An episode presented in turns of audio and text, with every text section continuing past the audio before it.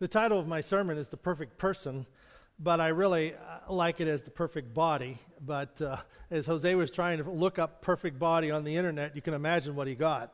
So, you know, it's, uh, you know, he was looking up trying to come up with an illustration. He says, The perfect body won't work, Pastor. You just can't do that. so it kept coming up with my picture, you know. just a joke.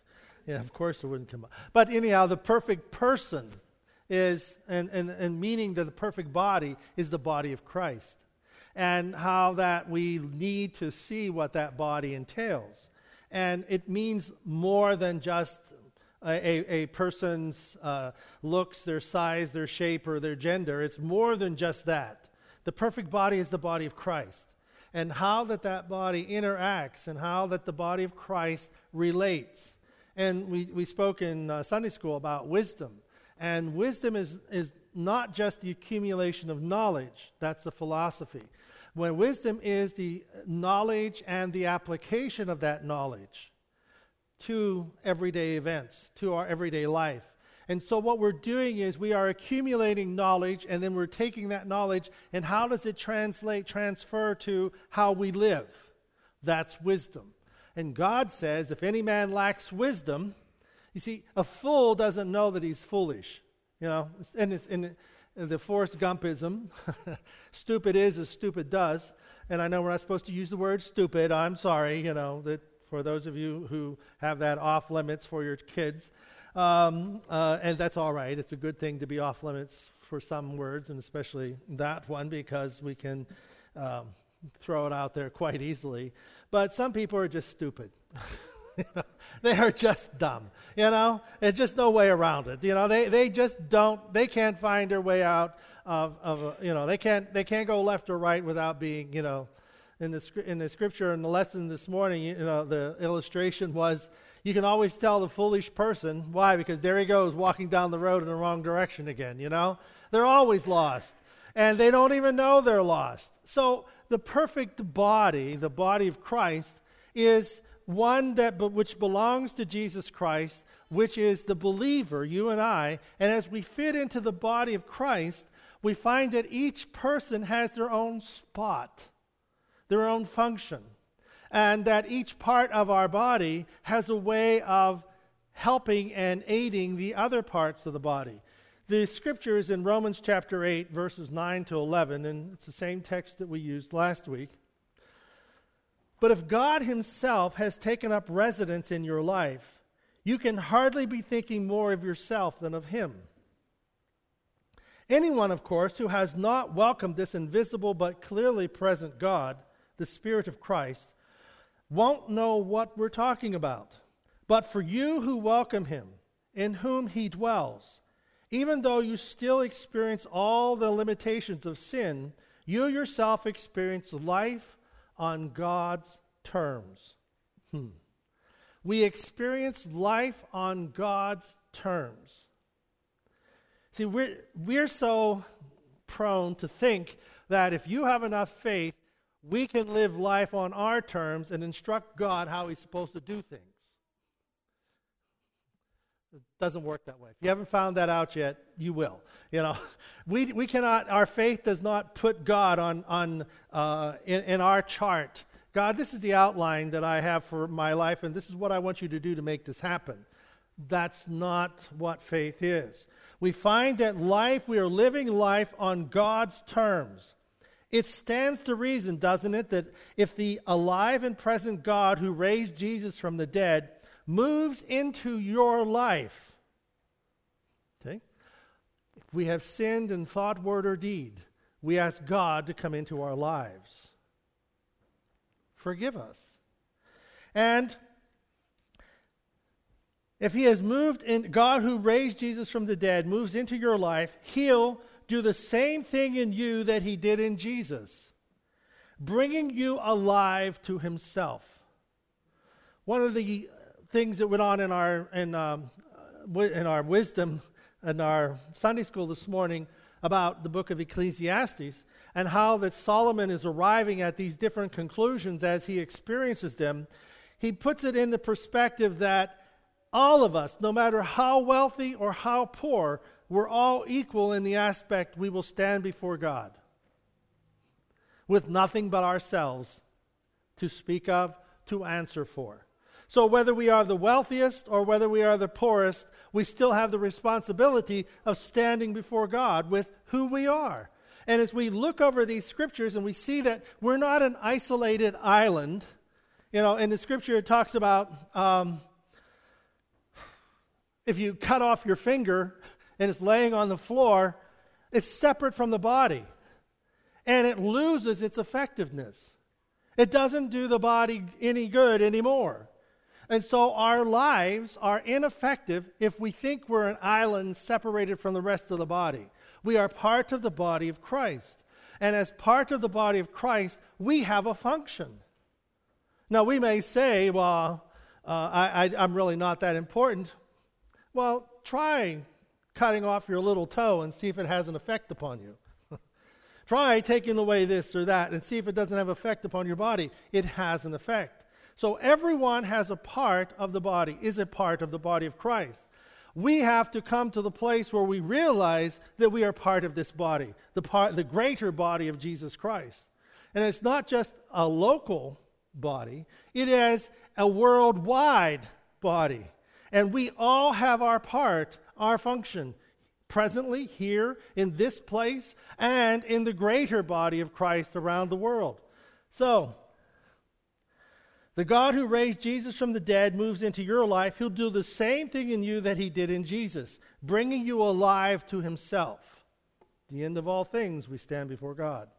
And when God lives and breathes in you, and he does as surely as he did in Jesus, you are delivered from that dead life. You are delivered from the life in which you think you were dead that you had no purpose, you have no reason, that you can't see beyond your own life and what the influences of what's going on and how that you can take care of you. If you can't see beyond that, stupid is as stupid does, we find that that dead life, you are delivered from it with his spirit living in you. It is the Spirit of God that is alive in us that makes the difference it would be, it would, it would be nice if we could, and, and, and again, this is um, self improvement, self help philosophies, and so on, that you can do this on your own. You've got to take this knowledge, you've got to put it in your life, you've got to think this. It takes 21 days to make a habit, so let's change, you know, we're all slaves to habits. So let's make good habits and become slaves to them.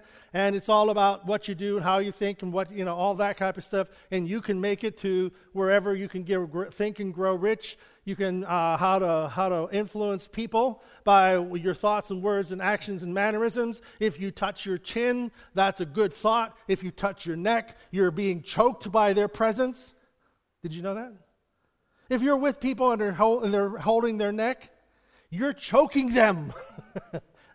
if you take your thumbs and put them in your pocket, that means you've lost it. But if you've got your thumbs out, it means you're in charge. Ah, jeez. you know, body language, how that we are in someone's presence.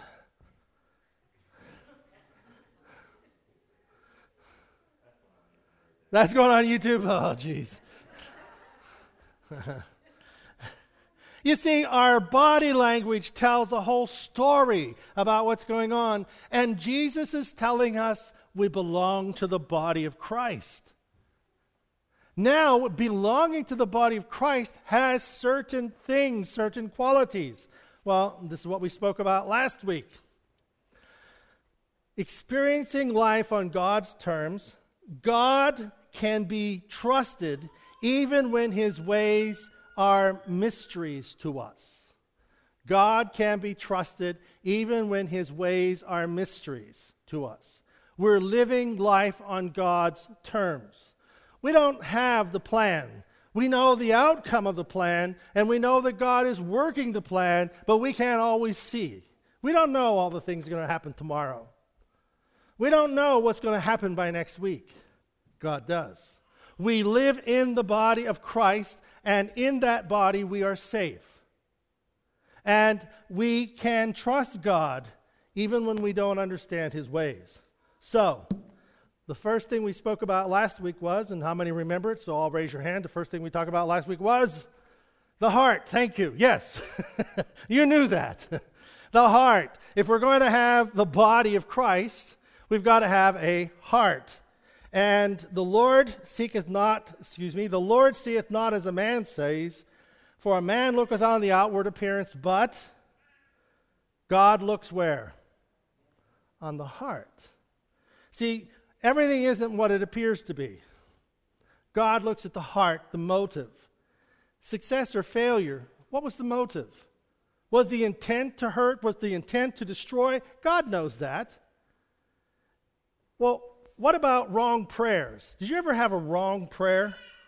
Do you ever have a wrong prayer? Think about that. Well, it didn't turn. What, see, God knows what you want to say. Okay? God knows what you want to say. Sometimes we try to say the right thing and don't. and people get upset over it.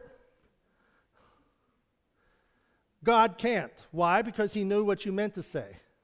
Some people will say flowering things, and in their heart, they're just lying. okay? God knows that. So, anyhow, God wants us to have a, a, a, good heart, a good heart, a heart that desires truth and love and, and, and, and righteousness and before God. The second is a sound mind. Okay, he lost us on that one. For God hath not given us a spirit of fear. God has not given us a spirit of fear, but of power and of love and of a sound mind. So, sound mind means sensible. Stupid is as stupid does. sensible. Wisdom is the application of knowledge and truth to our life we want to have a sound mind, and we also spoke about how that the helmet of salvation basically is knowing that we are saved, knowing that we are forgiven, and what happens? It protects our thoughts. There are so many things out there trying to get your thoughts. They're trying, there's so many things trying to initiate thoughts and get us going in the wrong direction. Salvation and our relationship with God guards our hearts, our minds. The relationship guards those things, garrisons them, garrison, anyhow, a garrison of army guards them. All right, helmet of salvation. Fourth one is hearing. hearing. Faith comes by hearing. He that hath an ear to hear, let him hear what the Spirit saith. We hear the word of God, and it has an influence upon our minds, our hearts, our actions. And today we are looking at, today we're looking at I don't know. What do you think we're looking at? the mouth. you know, this part right here. This, uh, oh, taste and see that the Lord is good. Oh, that's part of who we are. Notice anything that doesn't go here. One of these things is not like the other. Taste and see. Did you ever think that taste and see don't go together? How can you taste something and see? Do you ever wonder that? So here's a piece of chocolate. And, whoops, whoops. All right, uh, I, was anybody willing to taste this and see that it was been on the floor and stepped on?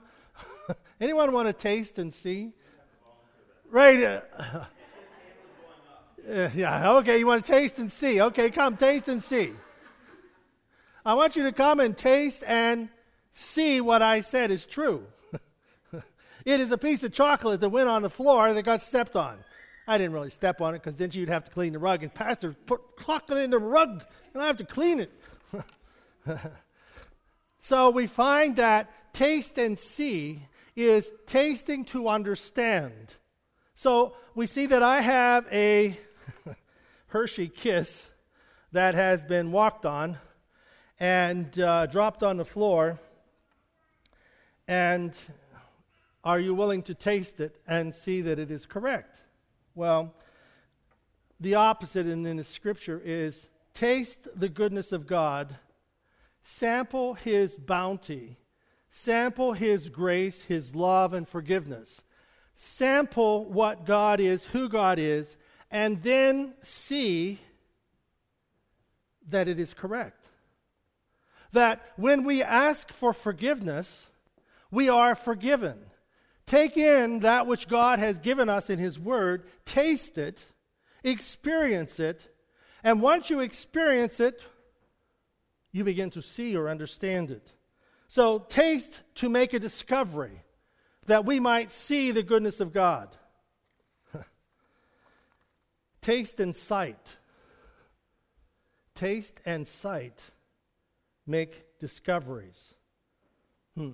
So, the body that is perfect has a mouth that will taste, and also a mouth that speaks.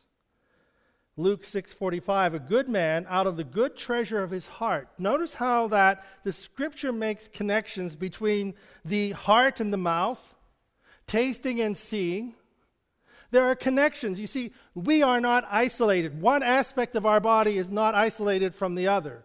We touch, we feel, we think, we experience, we have thoughts to go with all of these things that come out in our body language. Because I can say that I am at peace, but you know, I don't fear anything, and I really don't get angry. what, what's going on? What I'm saying doesn't match the expression. I, I, remember one situation which in, in the hospital there was this lady and she, you know, she had her hands on the rails and her knuckles were white.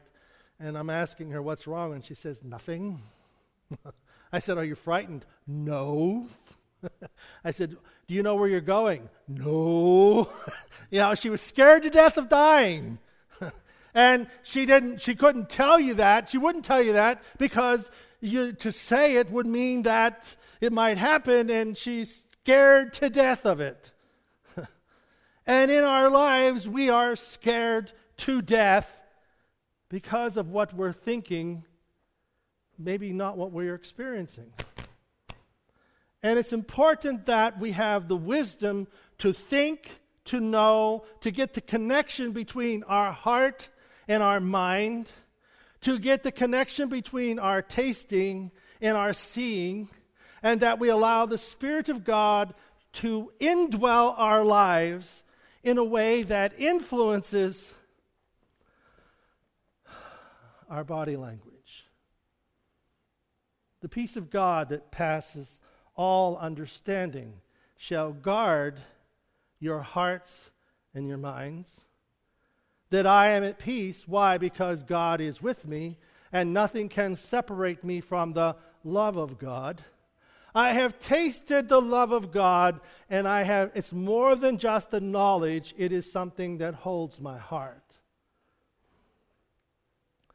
The same hands that were nailed to the cross are the same hands that hold a broken heart. The same God who says, My peace I give unto you, not as the world gives unto you, is the same peace of God that allowed him to go through the, cru- the crucifixion and the, the persecution and the suffering. Because there's a knowledge that overtake, there's a knowledge and an experience that is greater than the experience that we are having. I have a knowledge of a God who will see me through, that nothing can separate me. And in that knowledge, I have experienced it, I have tasted, I have seen it. And therefore, as I now encounter life, I find that God is there. A good man out of the good treasure, the good treasure, out of the good treasure, out of the good treasure, a treasure chest a treasure chest out of the good treasure chest of his heart. He bringeth forth that which is good. But an evil man, out of the evil treasure, of his heart bringeth forth that which is evil. For of the abundance of the heart his mouth will speak. For of the abundance of the heart his mouth will speak. So we find that we began the body of Christ, we become bar- the body of Christ because of our heart and our relationship with Jesus Christ, and how that our heart is forgiven, how that our heart and the healings of the wounds of our heart are there by Jesus Himself, who holds us, and those imprints of His hands, the nail prints in His hands, are the imprints that are holding our hearts in its brokenness, and how that that, that a place of security in Jesus, I find good treasures and I begin to speak about it. And so the heart is the seat of my treasure, the heart is the seat of my words and my actions. For with the heart man believeth unto righteousness, and with the mouth confession is made unto salvation. So our heart confesses our mouth confesses what is in our heart. Our heart has a way of bringing confession. Hmm. Evil treasures bring out evil.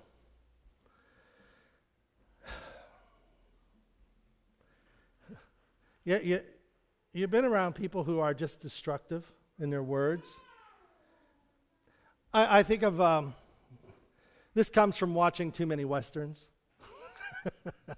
you know, what was that one with um,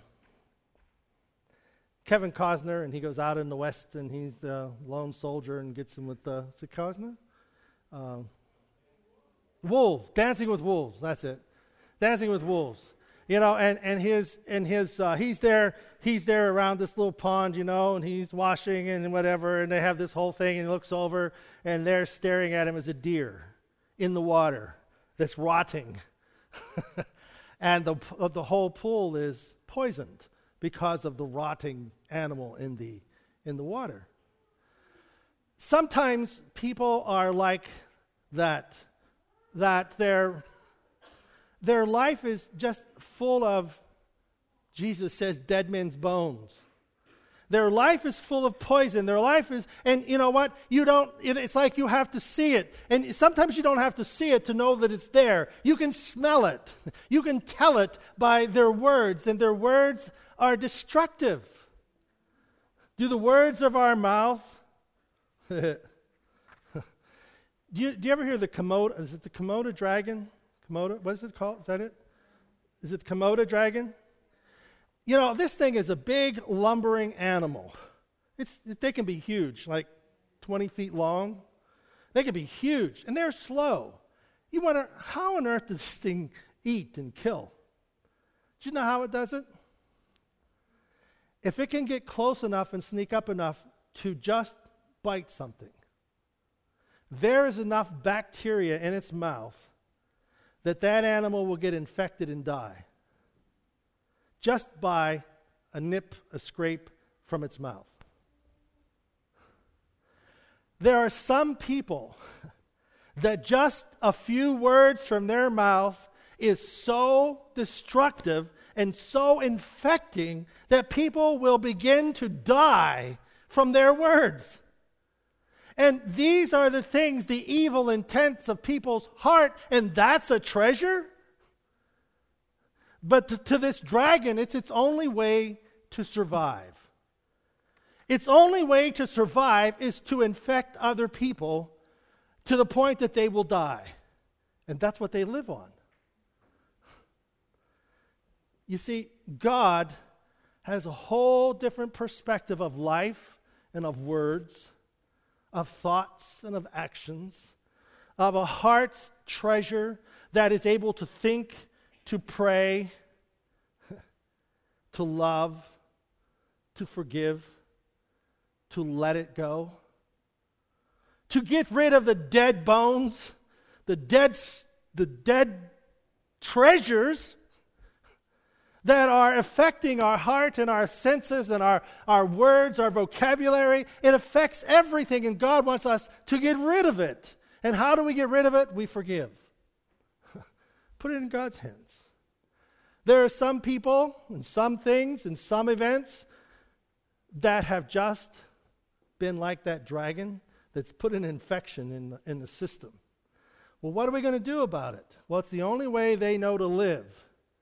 But I'm not going to die while they're going through their living process. I'm going to ask for forgiveness.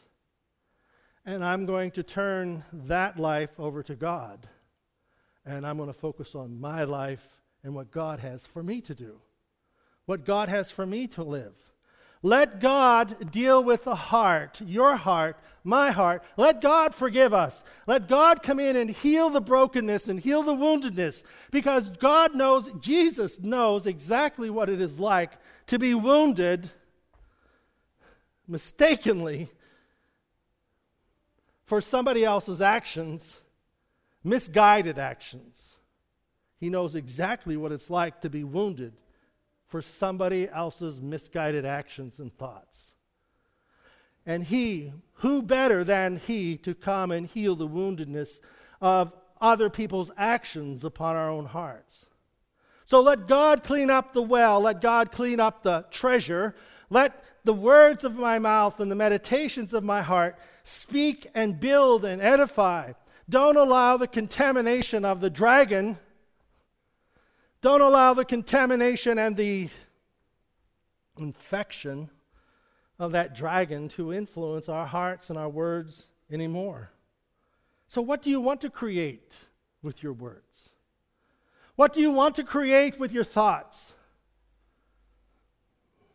What is the dream that God has placed in your heart? What is the dream that God has placed there? And if it's not working, change what you are creating. Change your words. Your dream, create it with the words of with the word of God, because God has given us our dream, and He is coming together with our wisdom and our understanding and His word and His spirit to create something. the outlook of evil is to infect, to destroy, to constantly work at eating away at. That's the effect of evil. God's effect upon our life is forgiveness, is healing, is restoration, is hope, it's peace, it's joy, it's understanding. God wants to bring all this about, and so God's word, as we are part of the body of Christ, we speak, we hear God's word. And we speak that word into our life by remembering it and by praying and talking about it. God's word. What if God looked at us and said, Oh, well, you know, that's just David. He's failed again. that's, that's, that's a failure. No, that's the person with the, you know, he's got this problem. He's got, that's the person with that problem. That's the person with that diagnosis. We put a diagnosis on it, and God, you know, if God were like us, we would be in trouble. Because we diagnose things and people never let go of the diagnosis. But God diagnoses things and He has what is necessary for the healing. And He knows what the problem is, but He knows more, He knows better what we can become. And so, in that process, God looks at us and He doesn't diagnose the problem. God tells the problem, This is what you can become. Now, let go of the problem and let's become this. Let's put our sights over here. Let's allow the Spirit to put a treasure in your heart. And from that treasure, allow God to speak, to think. You can think God's thoughts. You can by His Word. His Word desires for us to have truth and love, forgiveness, and we can think God's thoughts and put them into words that encapsulate our dreams, and we begin to pray and speak and seek and go in those directions. He looked beyond my faults and saw my needs. The song I like failure, misfits. but you see, by His word, by His grace, by His mercy, I am a new creation. I am created anew. And the most powerful thing that we have, the most powerful tool that we have, is the words that speak the treasure of our heart. To edify, to build, to exhort, to encourage. Faith comes by hearing, and so as I hear the word of God, as I hear faith, as I hear it and as I see it, I taste it. I can taste this. we can taste the victory. How can you taste the victory? You ever wonder that? you can taste the victory. What? I don't I can't taste it. Is it in the air? I can taste success. Isn't it? It's kind of like a taste and see. The abundance of the word fills our hearts and fills the chambers of our lives, and, and we can taste the word, and it verifies how good it is, how wonderful it is. And so the word is our hope. And from this position of the word speaking hope, the word of life, the word of faith, the word of thankfulness, the word of courage, the word of possibility. You see, speech is the best way to pick out the wise person from the fool. I caught that quote in our Sunday school lesson this morning. Speech is the best way to pick out the wise person from the fool. Speech is the best way to pick out the wise person from the fool. What are we saying? But you see, we belong to the body of Christ. It's greater than our individual isolated self that's been cut off and will, you know, off on our own. God has brought us into his body. We have become his child and he he is part we are part of him. He is part of us and our speech and the, guess what the next one is? Tongue. James 3 8 but the tongue can no man tame, and it is unruly evil, full of deadly poison. you know, whenever you see a, a, a, snake that sticks out its tongue and way, that's not the poison. It's just feeling and sensing the air and what's around so that it can strike. Romans 3 Their throat is an open sepulchre. With their tongue they have used deceit. The poison of asp is under their lips. There's a bunch of scriptures that talk about that, but that's not the point. Psalm 35 And my tongue shall speak of thy righteousness, of thy praise all the day long. My tongue will speak the praise of God and of God's righteousness and of the goodness of God. Luke. And his mouth was opened immediately, and his tongue loosed, and he spoke and he praised God. God has a way of influencing, loosing our tongues.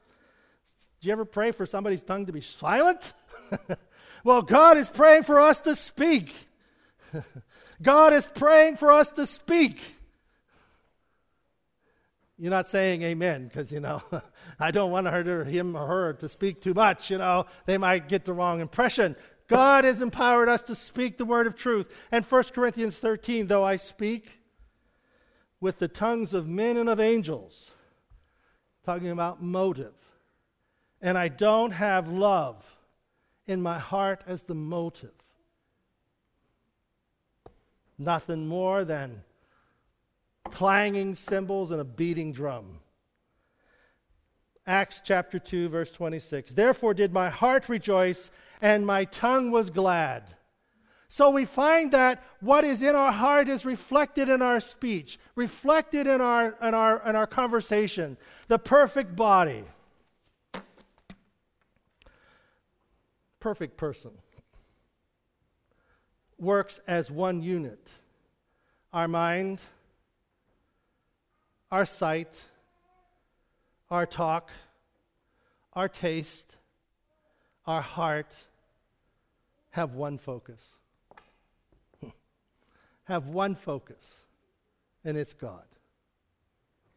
And we talk about it, we become excited about it, And God has a way of building and edifying and taking the wisdom and the knowledge that we have and making it bloom.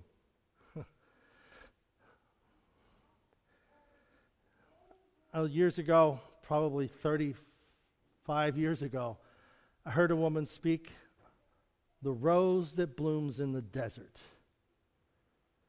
Everything says it should die. There is no water, there's n- no nutrients, there's nothing but heat and drought.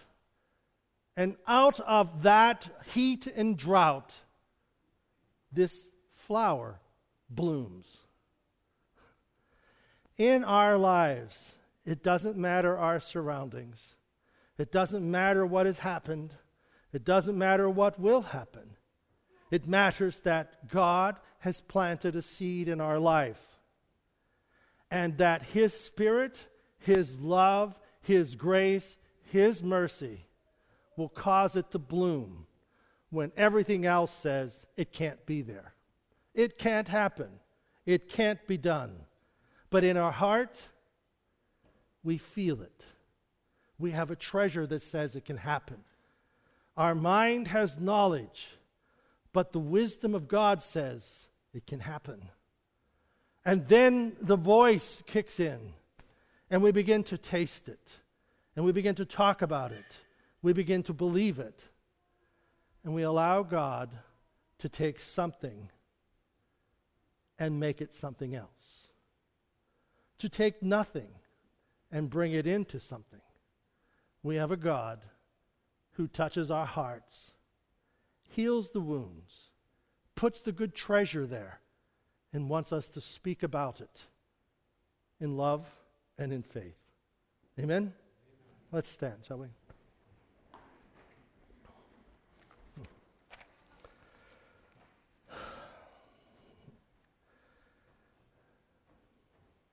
It stands to reason, doesn't it, that if the alive and present God who raised Jesus from the dead moves into your life, he'll do the same thing you he'll do the same thing in you that he did in Jesus. Bring you alive to himself. And when God lives and breathes in you, you are delivered from the dead life. With his spirit living in you, your body will be as alive as Christ. Amen. I am alive in Christ. He is alive in me. God and I make a majority. Amen. So, what is your dream? Think on it, pray on it, talk on it, build it for what it needs to be in Christ. Amen. amen. Say amen. amen. Say amen. Goodbye.